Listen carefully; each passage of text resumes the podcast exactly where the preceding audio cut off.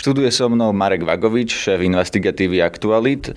Marek, ako sa pozeráš na to, čo sme sa dozvedeli dnes ráno, teda že policia robí prehliadky Mariana Kočnera v súvislosti s násilnou trestnou činnosťou, teda neekonomickou, za ktorou je vo väzbe? Tak je pravdepodobné, že tie prehliadky e, súvisia s podozrením, že mohol byť e, objednávateľom vraždy Jana Kuciaka a Martiny Kušnírovej. E, polícia pravdepodobne koná aj na základe výpovedí ďalších obvinených a je logické, že prehľadáva jeho priestory a snaží sa nájsť ďalšie dôkazy, ktoré by ho mohli usvedčiť, že stal za objednávkou tejto vraždy. Je možné, že niečo nájdú v Kočnerovom dome, ktoré by ho usvedčilo z objednávky vraždy?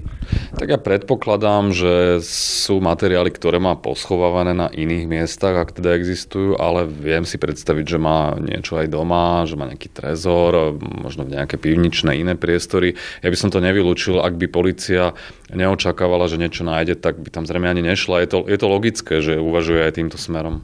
Aké máš pocity, keď uh, vidíš Mariana Kočnera v pútach predvedeného na prehľadku jeho domu? Zvláštny. Ešte pár mesiacov dozadu uh, sa vysmieval novinárom, útočil na nich, uh, snažil sa zbierať diskretačné materiály, mal vlastnú stránku. Bol to človek, ktorý bol nedotknutelný a mysleli sme si, že, že ho spravodlivosť nikdy nedobehne. Dnes sa zdá, že ho dobieha karma, ale ešte by som si počkal, lebo ten vývoj môže byť všelijaký a môže sa raz stať, že Mariana Kočnera pre nedostatok dôkazov prepustia, takže ešte počkajme a buďme zdržanliví. Je to teda teraz, podľa informácií, ktoré máme, najpravdepodobnejšia verzia, teda, že Marian Kočner je tým objednávateľom?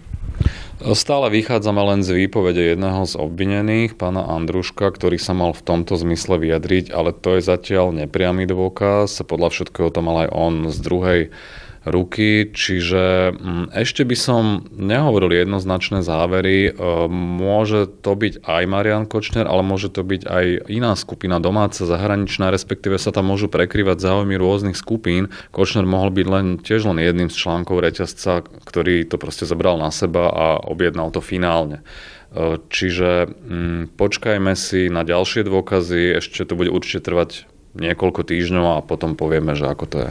Z toho, čo vieme o Kočnerovi, on nebol taký ten veľký oligarcha, bohatý, s, s veľkým vplyvom. Akú mal povesť, e, bol to opýtam sa to rovno, bol to taký vybavovač, že pre niekoho iného e, vybavoval takúto špinavú robotu? Presne mám z toho taký pocit, že on bol taký, že stredne veľký hráč, taký, ktorý e, v zásade vedel presne tie, cez tie svoje politické kontakty zariadiť veci a čím viac nad tým rozmýšľam, e, tým viac mám pocit, že bol svojím spôsobom biely kôň ešte pre silnejších a väčších hráčov v pozadí. Kto môžu byť silnejší, väčší hráči ako Marian Kočner? No sú tu oveľa silnejší, vplyvnejší oligarchovia s lepšími kontaktmi, ktorí majú viac peňazí a ktorí majú viac otvorené dvere k politickým špičkám v krajine. Môžeš o nich povedať viac informácií, že kto to je, alebo kam by sme sa aspoň mali pozerať? Tak je tu jedna veľmi vplyvná nitrianská podnikateľská skupina Bodorovcov. Eh, je tu podnikateľ Zoroslav Kolár, ktorý je tak trochu v úzadí a v tieni, podľa mňa nespravodlivo. Treba sa pozrieť aj na jeho aktivity. A sú to aj rôzne iní oligarchovia, ktorí majú blízky vzťah e, k premiérovi. Nechcem tým samozrejme spájať ani s vraždou, ani s ničím podobným, len tým hovorím, že Marian Kočner nebol najväčší hráč.